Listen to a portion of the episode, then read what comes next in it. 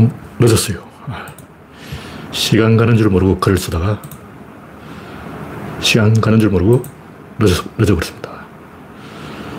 네, 지난번 황선홍 잘했다.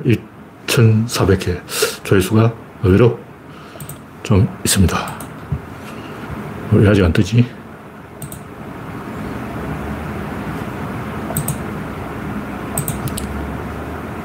방송을, 아, 이제 떴습니다. 이게 뭐 유튜버가 계속 뭐가 바뀌고, 뭐가 좀 이상해, 이상해. 이게 뭐 유튜버가 계속 뭐가 바뀌고. 네. 난나님이 일발을 꺼냈습니다. 소장군님, 박신타마니님, 김태일러님, 반갑습니다. 영원중님, 어서오세요.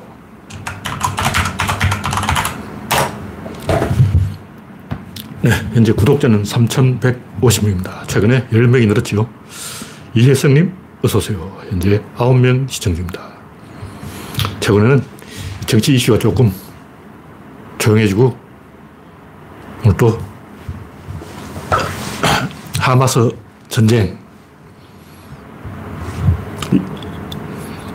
윤촌 이야기, 뭐 이런 거는 이야기해야 되겠어요. 오늘은 해야 될 꼭지가 좀 없어요, 없어. 이야기할 게 없어. 네, 이영수님, 서티버님 반갑습니다. 현재 13명이 시청 중입니다. 여러분의 구독과 알림, 좋아요는 큰 힘이 됩니다. 화면에 이상이 있거나 음성이 나오지 않으면 말씀해 주시기 바랍니다. 뭔가 이 화면이 조금 삐뚤어졌는데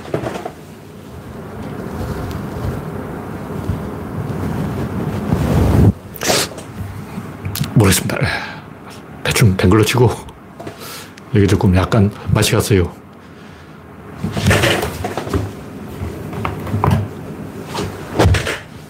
조금 나아졌는지 모르겠습니다.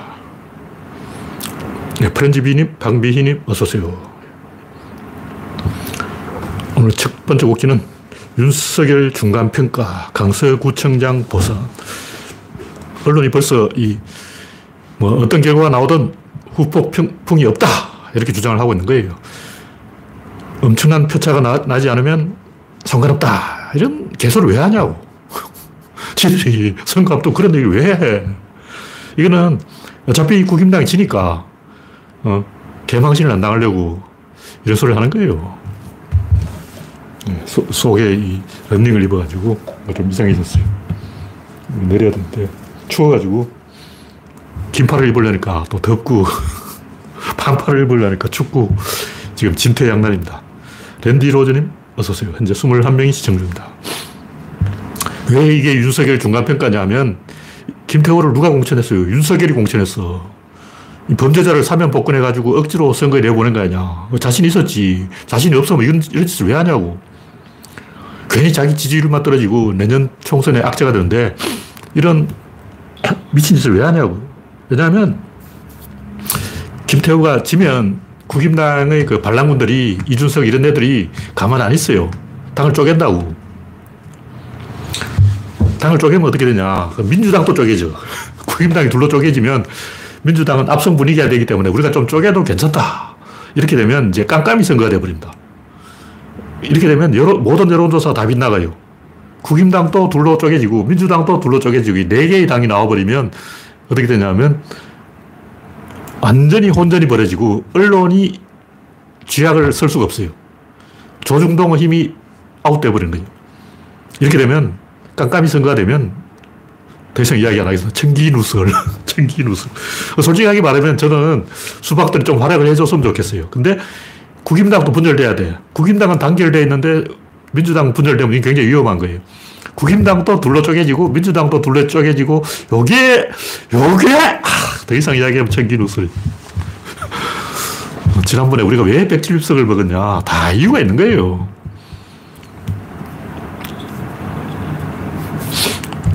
랜드로즈님, 올리원님, 박명희님, 박신터만님 반갑습니다. 이낙연 씨가 창당할 수 있다고 그러는데 상황 봐가면서 해야 되겠지만 만약 국힘당이 둘러 쪼개지면 이낙연 씨가 창당해도 그게 오히려, 오히려 압승하는 원인이 돼요. 그게 이 정치공학이라는 거예요. 정치공학. 바보들은 모르는 우리만 알고 있는 정치공학입니다. 네. 가가님, 베가본더님, 그레스방님 반갑습니다. 현재 31명이 시청 중입니다. 어쨌든 김태는 범죄자고 범죄자를 사면 복권해서 공천한 것은 100% 윤석열이고 윤석열이 정치적 책임을 져야 되고 제가 볼 때 이거는 윤석열이 탄핵될 만한 사유입니다. 왜냐하면 노무현 대통령이 왜 탄핵당했어요?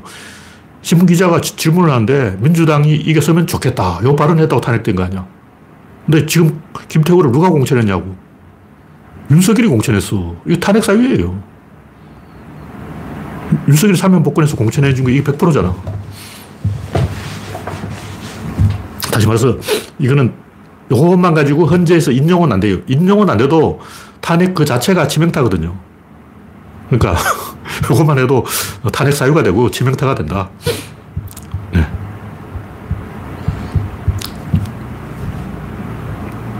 다음 곡지는 이스라엘 팔레스타인 교환비가 문제예요. 아, 오늘 뉴스에 이 하버드 애들이 무려 35개의 단체가 하버드 대학 안에 35개 단체가 하마스 지지선을 했다는 거예요. 그 제가 그 일을 이야기를 듣고 아, 역시 하바드는 하바드다. 김정옥이 맨날 하바드 하바드 이준석도 맨날 하바드 하바드 하는데 왜 하바드 동문 이준석은 하마스 지지선을 안 하냐고. 하바드는 다 하마스를 지지하는데 이준석은 뭐하고 있고 김정옥은 김정옥은 지지할지도 모르지. 아 기분 좋아요 제가. 왜냐면 제가 하마스를 지지한다고 공개적으로 이야기했는데 우리나라에 누가 이걸 공개적으로 이야기하겠냐고. 없어. 우리나라에 양심 있는 사람이 없는 거야. 우리나라가 일제강점기 35년 동안 당했는데 팔레스타인은 70년째 당하고 있어요. 35년 당한 사람이 75년 당하고 있는 사람은 편을 안 들어주면 누가 편을 들어주냐고. 하버드는 지식인이에요. 지식인들이 하는 말이 옳은 거예요. 서울대는 왜 안 하냐? 서울대에서 하마스 지지 시위를 했다. 내가 이런 뉴스를 들은 적이 없어요. 그럼 연세대는 했냐? 고려대는 했냐? 안 했어요. 음, 우리나라 대학 중에 제가 알기로는 하마스 지지선을 한 단체는 단 한 개도 없어요. 왜냐? 서울대가 아니고 서울 중아, 중이야, 중. 오늘부터 서울 중이라고 불러야 돼. 서울대라면 할 거야. 근데 서울 중이기 때문에 안 하는 거예요. 요 앞에 서울대가 있지만 오늘부터 제가 이 서, 지하철역에다가 서울대 입구역을 서울중 입구로 바꾸려고 해요. 서울시에 건의를 해가지고 서울대 입구를 서울중 입구로 바꾸자고. 참, 개념이 없는 애들이에요. 왜 이게 이렇게 되냐 생각하면 또 굉장히 복잡한 사건이에요. 이 첫 번째 요인은 뭐냐면 하레디. 요 놈들이 나쁜 놈들이. 하레디 뭐냐면 아무것도 안 하고 일도 안 하고 스마트폰도 안 써요. 걔들 인터넷이 뭔지도 몰라. 군대도 안 가요.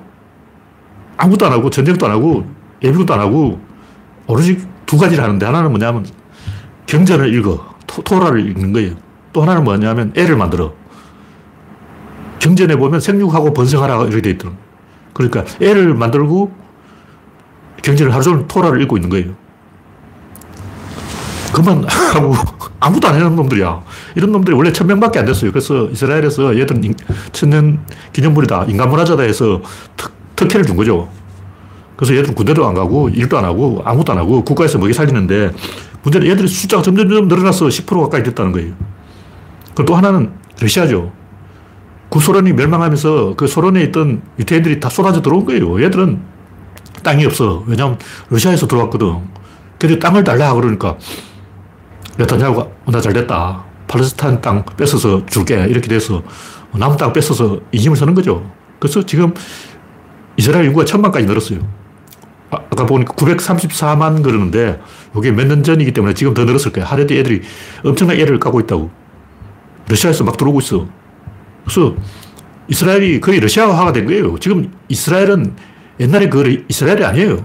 민주국가 이스라엘이 아니고 러시아의 식민지 이스라엘인 거예요. 왜냐? 러시아에서 들어오면 그 러시아 인간들이 러시아식 사고방식을 갖고 있지 공산당 사고방식으로 하지 민주주의 그 자체 이해 못해요. 조선족들 민주주의 이해합니까? 안 해요. 조선족들은 북한에서 한 그대로 투표하는 거야. 북한에서 누구한테 투표합니까? 김정은한테 하는 거예요. 그러니까 러시아에서 왔다고 이스라엘 사람이 되냐? 아니죠. 지금 이스라엘은 러시아 식민지가 된 거예요.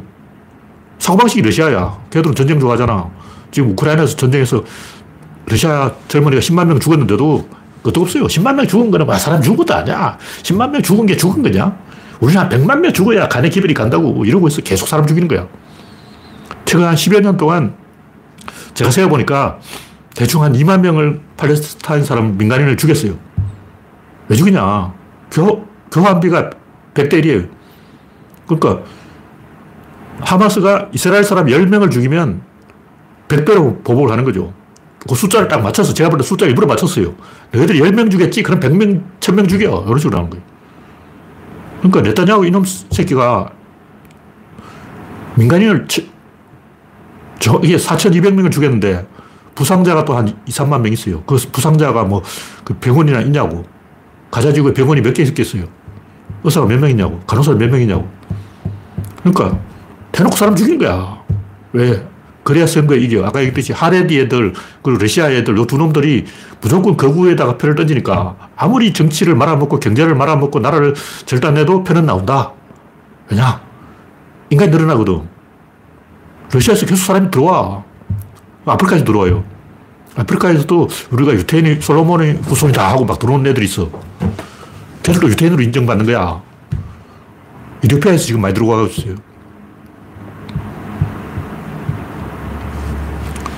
그래서 이 정치를 풀어야 돼요.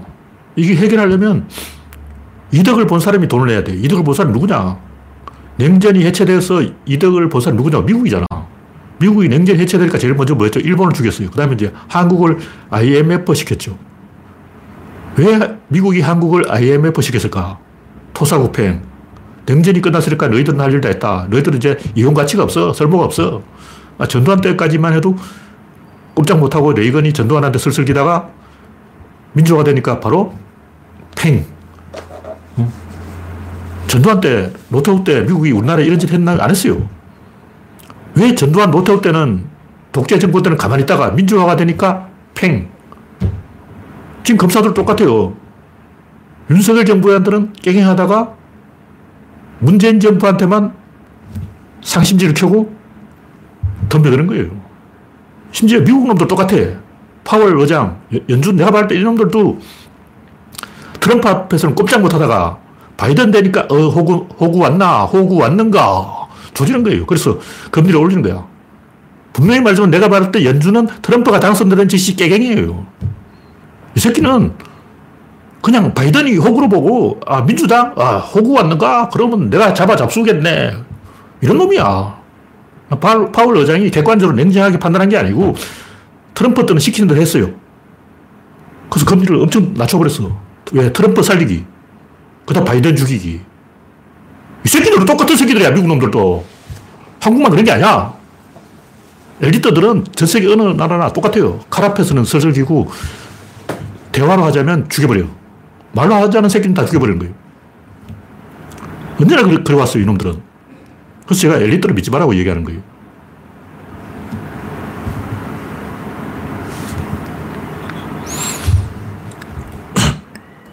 네.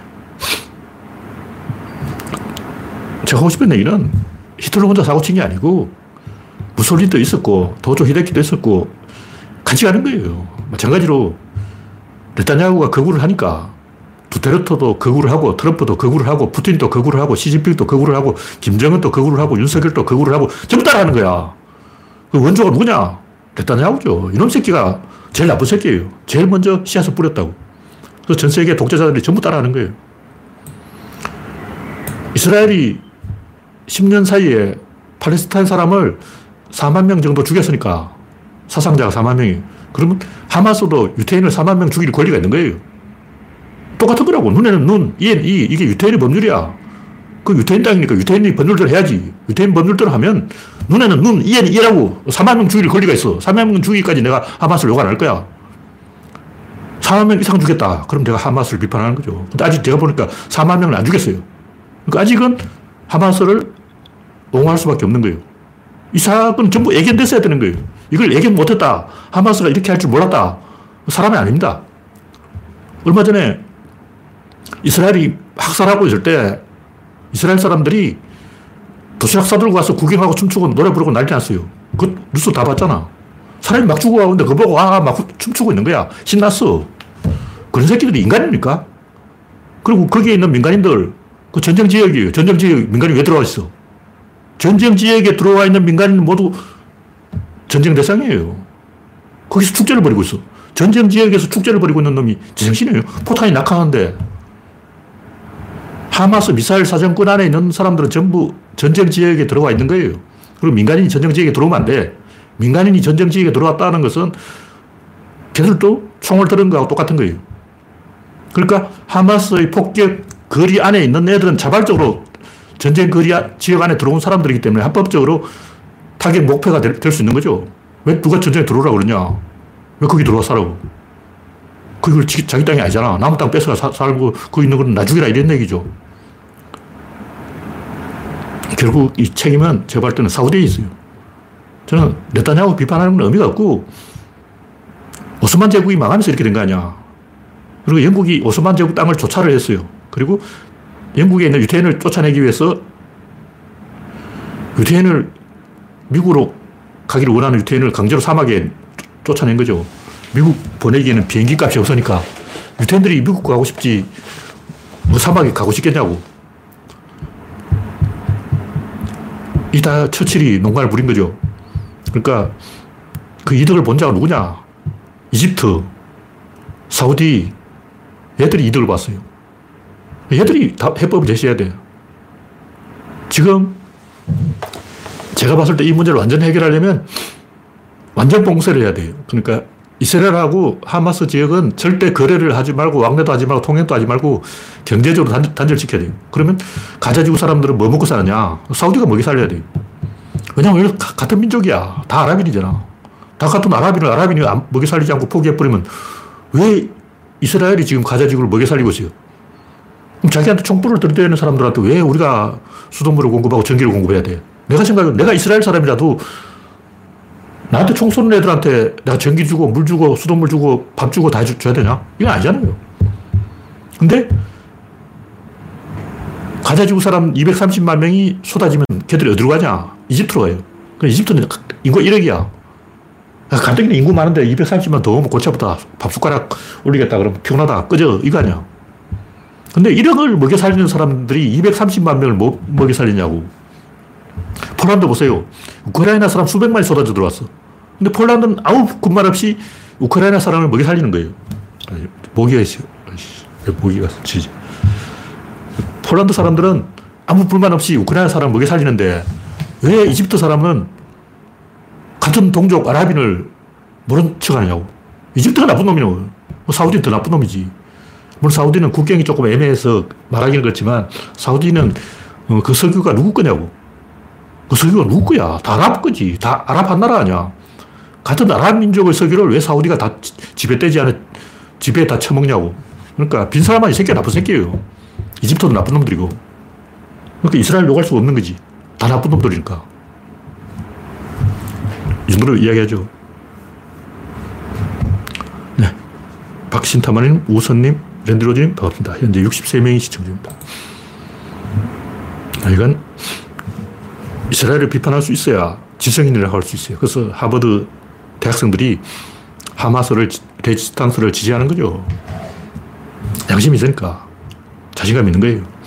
네타냐후가 2008년에 1417명을 학살, 2012년에 139명을 학살, 2014년에 2300명을 학살, 2021년에 283명을 학살. 요거는 이 나무위키에 모아놓은 걸 제가 뒤져온 거고, 요거는 사건 직후의 얘기예요.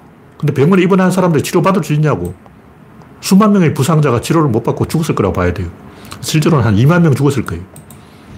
정확한 숫자는 알 수 없지만 네타냐후가 그렇게 많은 사람을 죽일 동안 고통을 느껴야죠. 근데 아무 고통 없이 해피하게 그냥 뭐 팔레스타인 사람이 죽든 말든 아무 신경 안 쓰다가 갑자기 이스라엘 사람 죽었다 그러니까 막 아이고 불쌍해 이런 사람이 사람이냐고 그 사람 아니에요. 사람 아닌 사람은 말할 자격이 없어. 입도 뭐 뻥긋하면 안 돼. 사람 을 증명하는 게 먼저라고. 궁지에 몰린 사람은 사생결단을 할 수밖에 없어. 뭐 방법이 없어. 내가 하마스라고 해도 어떻게 해야 될까? 방법이 없는 거예요. 아무 생각 방법이 없어. 나 죽고 나 죽고가 되는 거죠. 지렁이도 밟으면 꿈틀 한다는데 지금 하마스가 그런 상황에 가 있습니다. 다른 방법이 없습니다. 음, 지금 뭐 팔레스타인 땅에 석유가 터졌다. 엄청나게 막 금덩어리에 쏟아졌다. 그럼 그거 먹고 살면 되겠죠. 방법이 없으니까 자살을 하는 거예요. 네. 다음 곡지는 대놓고 블랙리스트 하는 윤촌. 네, 뭐 글자를 잘못 썼는데 블랙리스크가 아니고 블랙리스트입니다.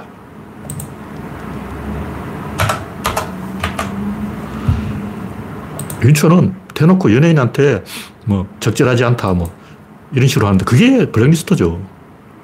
블랙리스트는 뭐냐? 연예인들한테 정치적으로 뜻이 안 맞으면 불이익을 주겠다는 거. 이미 불이익 줬어. 저 사람은 쓰지 마라. 저 사람은 아, 아, 주지 마라. 이미 블랙리스트, 이거 대놓고 블랙리스트 하는 거예요. 근데 김미도 교수라고 해서 제가 이, 이걸 처음 쓸 때는 영화 번역하는 이미도하고 헷갈렸어요. 그래서 미도 이름만 듣고, 아, 이미도인가 했는데 찾아보니까 김미도야. 하여튼 장관이 연예인한테 이래라 저래라 하고 좌표 찍어가지고 공격하게 하는 게 그게 빌리미스죠. 좌표 찍었잖아. 윤석열이, 아니, 노무현 대통령이 왜 탄핵을 당했냐고. 민주당 당선됐으면 좋겠다. 소감 말했다고 탄핵됐잖아. 근데 얘는 뭔데 좌표를 찍냐고. 특정 연예인을 공격하도록 신호를 때리고 이게 말이 되냐고, 장관이. 어, 이명박 정부 초기에 작성된 청와대 기획관리비서관실의 문화 권력 균형화 전략. 좌파 척결을 위한 전쟁을 하기보다는 좌파를 대신할 건전 우파의 구심점을 신진 세력으로 양성해서 조직화하는 게 일배충과 데일리안, 깃털이 많죠. 그때 우파 매체가 자득 나왔어요. 데일리안이 서프라이즈에 대항하려고 나온 거예요.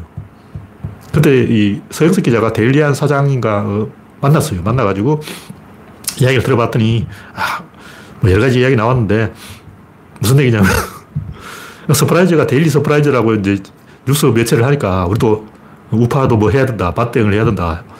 어. 좌파 매체는 광고를 주지 마라. 서프라이즈 광고 다 끊기고. 그거죠. 다 알고 있잖아. 어. 제가 뭐 폭로는 아니고, 여러분들 이미 다 알고 있겠지만, 서영석 기자가 그 개인적으로 인맥이 있어요. 아는 사람이 있어요. 그래서 광고를 따왔어요. 왜냐면 서영석 기자 친구가 어, 다 공기업이나 뭐 이런 유력 한 자리 다 한 자리씩 하고 있는 거예요. 그래서 서프라이즈가 광고를 따서 먹고 살았는데 데일리 서프라이즈가 그러고 살았는데 데일리안이 나타나면서 서, 데일리 서프라이즈를 조져라. 특명이 떨어진 거죠. 누가 했습니까?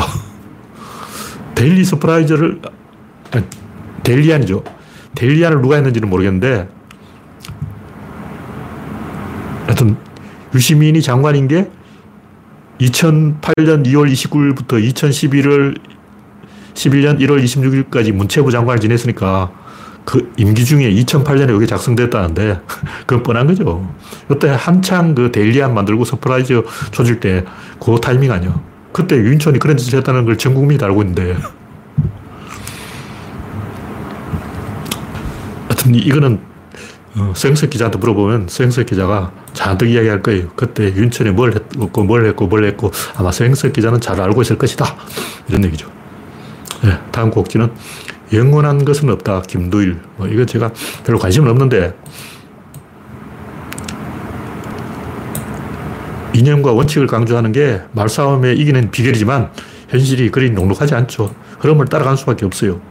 그러니까 노무현 때만 해도 이 피아가 뚜렷했어요. 우리 편, 우리 편, 나쁜 놈, 나쁜 놈인데 지금은 갈수록 애매해져 가지고, 어, 누가 수박이고 누가 호박인지 알 수가 없어. 아, 김도일 이 양반이 변명을 쭉 해놓은 게, 어? 옛날에는 정천수도 괜찮은 사람인 줄 아는데 나쁜 놈이고, 강진구도 괜찮은 사람인 줄 아는데 나쁜 놈이고, 우리 편인 줄 아는데 나쁜 놈이고, 대표적으로 윤석열. 음. 이낙연. 음. 굉장히 많은 사람들이 세월이 흐르니까 점점점 변질되고 타락했어요. 근데 단순히 변질된 게 아니라 인간이 없어, 인간이 없어. 인간 자체가 없어. 김둘 이 양반도 믿을 인간이 아니에요. 그랬더니 뭐 김둘 이 양반이 내 글을 읽어보진 않았겠지만 김 작가 너도 마찬가지라고 물론이다. 김 작가 너도 마찬가지라고 제가 이야기했잖아요. 그래서 제가 김두일 너도 마찬가지다 하니까 김 작가가 물론 제 글을 보고 한 건 알겠지만 어, 저와 비슷한 이야기를 한 사람이 많으니까 김 작가 너도 마찬가지라고 물론이다. 나도 내 분수를 알고 있고 내가 하는 일이 정확하게 무엇인지 알고 있으며 내 행동에 대한 책임은 질 각오를 하고 있다. 그런 얘기인데 이 세상에 영원한 것은 없다. 뭐 그런 얘기인데 제가 하고 싶은 얘기는 정치에 너무 깊이 파고들면 100% 삽질을 하게 됩니다.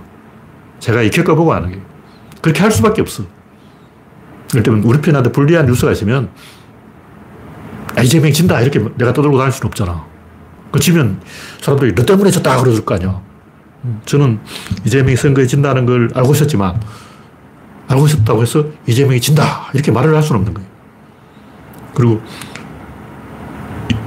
이재명이 어, 국회에서 가결된다. 체포동의안이 가결된다. 이걸 알고 있었지만 가결되는 게 더 이익이라는 걸 알고 있었어요. 가결되어야 한다. 이게 말을 할 수가 없는 거예요. 어. 이재명이 국회에서 가결되고 판사에 의해서 부결되어야 아, 이게 완벽한 그림 아니야. 그걸 저는 알고 있었어요. 근데 그런 말을 할 수는 없어요. 그 말하면 역적이에요, 역적. 그러다가 나도 수박으로 몰린다고. 그래서 일정하게 거리를 두고 발을 빼고 살짝 한쪽 발만 걸치고 알아도 모른 척, 몰라도 모른 척 하는 수밖에 없어요. 깊이 알면 말려들고 말려들면 좋다는 거죠. 그러니까 실제로 그렇게 이 각 분야의 전문가들이 이 아는 척 하다가 말려든 게 진짜 많아요. 제가 어저께 황선홍 이야기를 했는데 나무위키 보니까 황선홍을 그렇게 비난해 놓은 거예요. 근데 잘 아는 사람이 그런 짓 하지. 나같이 모르는 사람들은 비난 안 해. 음. 뭐, 일본한테 3대 빵으로 졌다 해도 뭐 그게 황선홍 책임인지 밑에 있는 시, 어, 코치 책임인지 전력 분석관 책임인지 협회 책임인지 내가 할 게 뭐야. 나는 모른다고. 모르니까 그냥 그런가 보다 하고 이렇게 팔짱 끼고 구경하는 거예요. 감이 올 때까지 이 구경하고 있어. 근데 구조론적으로는 점점 이 판돈이 많이 걸려야 감이 와요. 예를 들면 투표율이 낮다.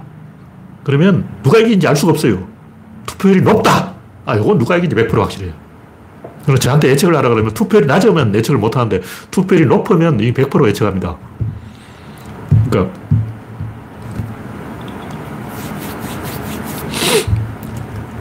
그러니까 결론은 이 제가 황순홍이 초반에 고전하다가 나중에 우승한다는 걸 알았던 이유는 갈수록 판돈이 많이 걸리는 거예요. 판돈이 많이 걸려. 판돈이 많이 걸리면 꼼꼼한 사람이 이겨요. 초반에 판돈 적어도 덜렁대는 사람이 이겨요. 어떤 사람 막 덤벙댄다. 어떤 사람 굉장히 꼼꼼하게 디테일하게 한다. 누가 이길까요? 초반은 덤벙대는 사람이 이기고 막판은 꼼꼼한 사람이 이기는 거예요. 이걸 알기 때문에 아, 황선홍이 유리한 이 먹는 판이다 이런 걸 저는 알고 있는 거죠. 제가 나무위키 집필자라면 그렇게 안 썼을 거예요. 양다리 걸쳐야지. 잘 모르잖아. 이길지 질지 어떻게 하라고.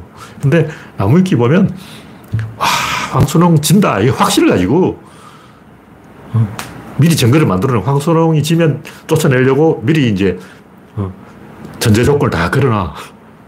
어, 황선홍을 쫓아내야 되는 이유 1, 2, 3, 4, 5, 6, 7, 8 다 써놨어요. 제가 하는 얘기는 그런 식으로 너무 깊이 발을 들이밀면 삽질을 하게 되기 때문에 저처럼 잘 모르는 게 오히려 약이다. 그런 얘기죠. 그래서 저는 구조론적으로만 관찰을 하지 그, 그 내부 정보 이런 거에는 관심이 없습니다. 그 내부 정보를 잘 마, 많이 아는 사람이 오판을 하더라고. 네. 다음은 맥아더 클린스만 윤석열. 맥아더는 육이오 때 한국에서 하룻밤도 안 잤어요. 한국에 다녀가긴 했는데 하룻밤도 잔 적이 없어. 네, 한국이 싫어서 그런 거예요. 클린스만 또 한국에 오기 싫어가지고 온갖 핑계를 다 대고 있고 윤석열도 한국에 싫어가지고 계속 외국으로만 돌아다니고 있어. 외교 비용을 엄청나게 쓰고 있다고 뉴스에 다 나왔죠. 시사 리테스에 나왔는데 왜 돈을 어, 외, 외교에 퍼붓고 있냐. 한국이 싫어서 그런 거예요. 윤석열은 한국이 싫어. 이걸 들키는 거예요. 얼마나 싫었으면 한국에 안 오려고 그러냐고. 크리스마도 한국 싫어. 한국에 오기 싫어서 그런 거예요. 그러면 감독 자리 내놔야지. 한국이 싫으면 감독 안 해야지. 싫은데 왜 감독을 하는 거야? 내가 내 양반도 쓸데없이 원산 상륙 작전 한다고 개삽질을 해가지고 이 중국은 원래 평양에서 원산선으로 휴전선을 끌려고 그랬어요. 왜 그러냐.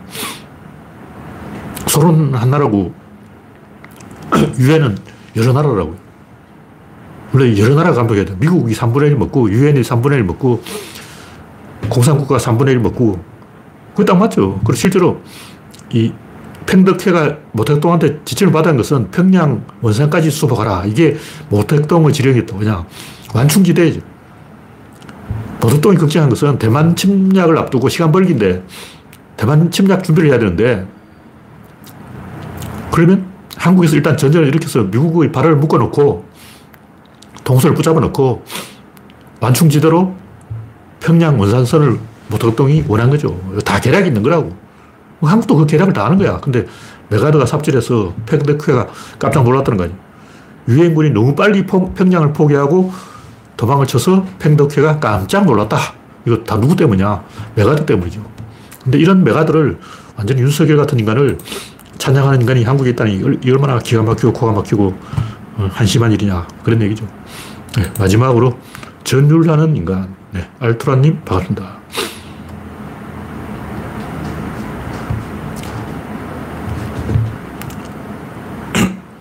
어, 지난번에도 조금 했던 얘기를 제가 내용을 상당히 업그레이드 해놨어요. 지금 게시판에 올려놓은 것 말고도 이 다음 카페에다가 더 많이 내용을 보충해서 잔뜩 이야기를 써놨는데, 이게 뭐냐면, 에너지는 입력과 출력이 있는데, 인간들이 언어로 표현하는 부분은 전부 출력이 입력이 있고 출력이 있는데, 어느 게 낫냐고. 입력이 낫지, 출력이 뭐가 낫냐고.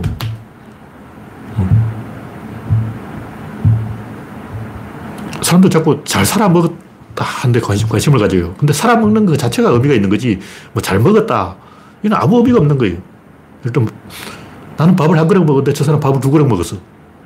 그러면 밥을 두 그릇 먹은 사람은 한 그릇 먹은 사람보다 기쁨 두 배, 행복 두 배냐? 그건 아니거든요. 사람들이 굉장히 착각하는 게 조조는 많은 영토를 얻었어요. 그게 의미가 있냐? 없어요. 유비, 관우, 장비는 세 사람이 친구가 된 거예요. 이게 의미가 있는 거죠. 그러니까 이야기는 보통 아들 낳고 딸 낳고 잘 먹고 잘 살았다. 보상을 받았다는 얘기. 근데 실제로 개는 공을 던져주면 물고 오잖아요. 그럼 개한테 보상이 있냐? 없어. 왜 사람이 공을 던지면 개가 달려가서 물고 올까? 개가 무슨 간식을 주니까 그걸 뭐 테니스 공을 물고 오느냐? 아니에요. 사람이 간식을 안 줘도 개는 테니스 공을 물고 와요. 왜 그러냐? 개가 원하는 건 사람과 개가 한 편이라 동료라는 거죠. 같은 팀의 일원이다. 이 개는 그걸 원하는 거지. 뭐 간식을 달라, 보상을 달라, 이득을 달라, 뭐 돈을 달라. 그런 게 아니라고요. 근데 남녀 관계로 이야기해도 그런데 보통 사랑이라고 하면 그걸 어떤 보상이라고 생각해요. 뭔가 혜택을 줘야 된다, 이득을 줘야 된다 그러는데 약속을 하는 게 그 자체가 의미가 있는 거죠.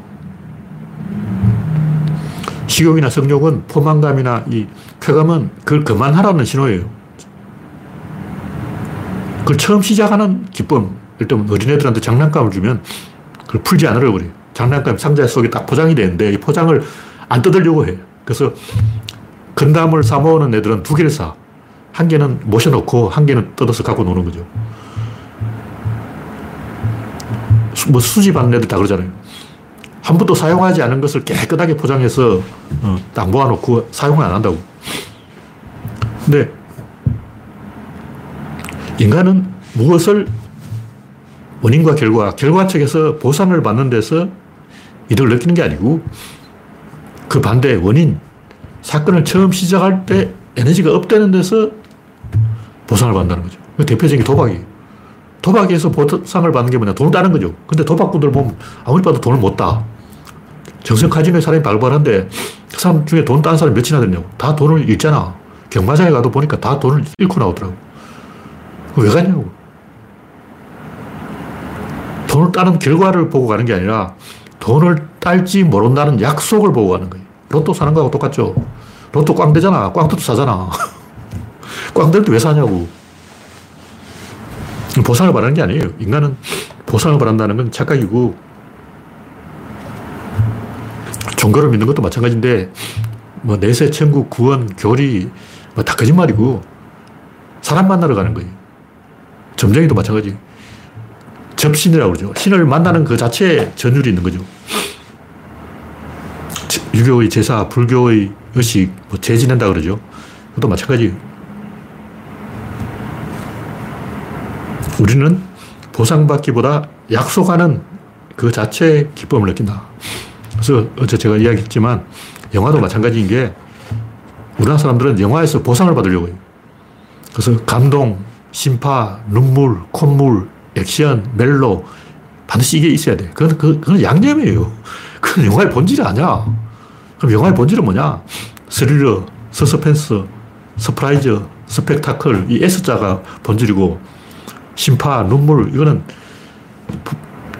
영화 티켓 값이 만 원이니까 요즘 만 삼천 원 하는 것도 있다 그러는데 옛날에 구천 원이 있잖아요. 그 티켓 값에 대한 보상을 바라는 거예요. 그러니까 왜 이게 문제가 되냐면 뭐 보상을 바란다고? 그럼 내가 보상을 줄게. 감동, 심파, 눈물, 코미디 다 때려 넣어. 그게 뭐냐? 더문 아니야. 김용화 감독이 상천만 감독이 신과 함께로 천만 감독 관객을 두 번 찍었는데 이 상천만의 김용화 감독이 더문을 찍어서 개폭망을 했다고. 왜 망했을까? 김용화 감독이 영화를 만들어 보니까 아 관객은 보상을 원한다. 보상이 뭐냐? 국뽕, 액션, 코미디, 풍자, 주저식, 교훈, 감동, 심파 다 때려 넣어. 보상을 원한다면 보상을 줘야지. 그래서 문제는 평론가들이 영화 시사회 끝나고 아, 이 영화가 천만 찍겠다. 올여름 대작 중에 더물이 1위다 하고 다 찍었다는 거예요. 그래서 평론가들 다 개망신을 당했는데, 아니, 도대체 평론가들 무슨 생각으로 더문이 올여름 흥행 1위 한다고 큰 소리를 쳤냐고. 바보냐. 그냥 관객이 보상을 바란다는 그게 착각인 거예요. 착각이야. 관객은 보상을 바라지 않아. 근데 이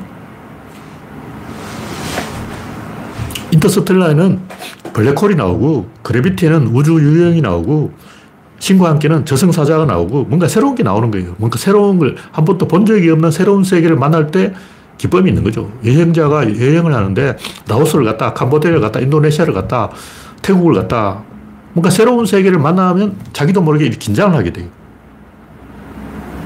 이것도 태국에 가서 성매매 하는 애들도 그런데 왜 그게 성매매를 했을까? 성매매가 무슨 쾌락이 있다 아니에요.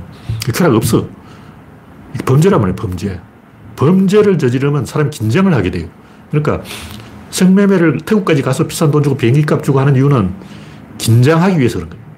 아, 이거 범죄다. 마누라 몰래 마누라한테 안 들키고 해야지. 어, 긴장을 끌어올리는 게 이게 도박꾼 심리 아니야. 도박꾼이 조마조마한 거예요. 야, 돈을 따를까? 그러니까, 어, 박하를 해서 이게 꽝 되면 좆되는데 큰일 난데, 이런, 어, 드림이 박았는데, 야, 이거, 어, 알거지 돼서 귀국하는 거 아니야? 이렇게 막 걱정이 된다고. 조마조마한 거죠. 도박꾼들은 똑같아요. 성매매 똑같아. 색설을 해서 쾌락을 느끼는 게 아니고, 야, 마누라 몰래, 몰래 왔는데 마누라 혹시 알지 않을까? 걱정하면서, 조마조마하면서, 어, 도박을 하고 있는 거예요. 그러니까, 새, 낯선 세계를 만날 때 없다는 거죠. 그게 본질이라는 거죠. 색소의 쾌감 때문에 태국까지 가는 필요 없어요. 어, 오른손을 빌려서 해도 되는데, 왜 태국까지 가서 그런 짓을 하냐고.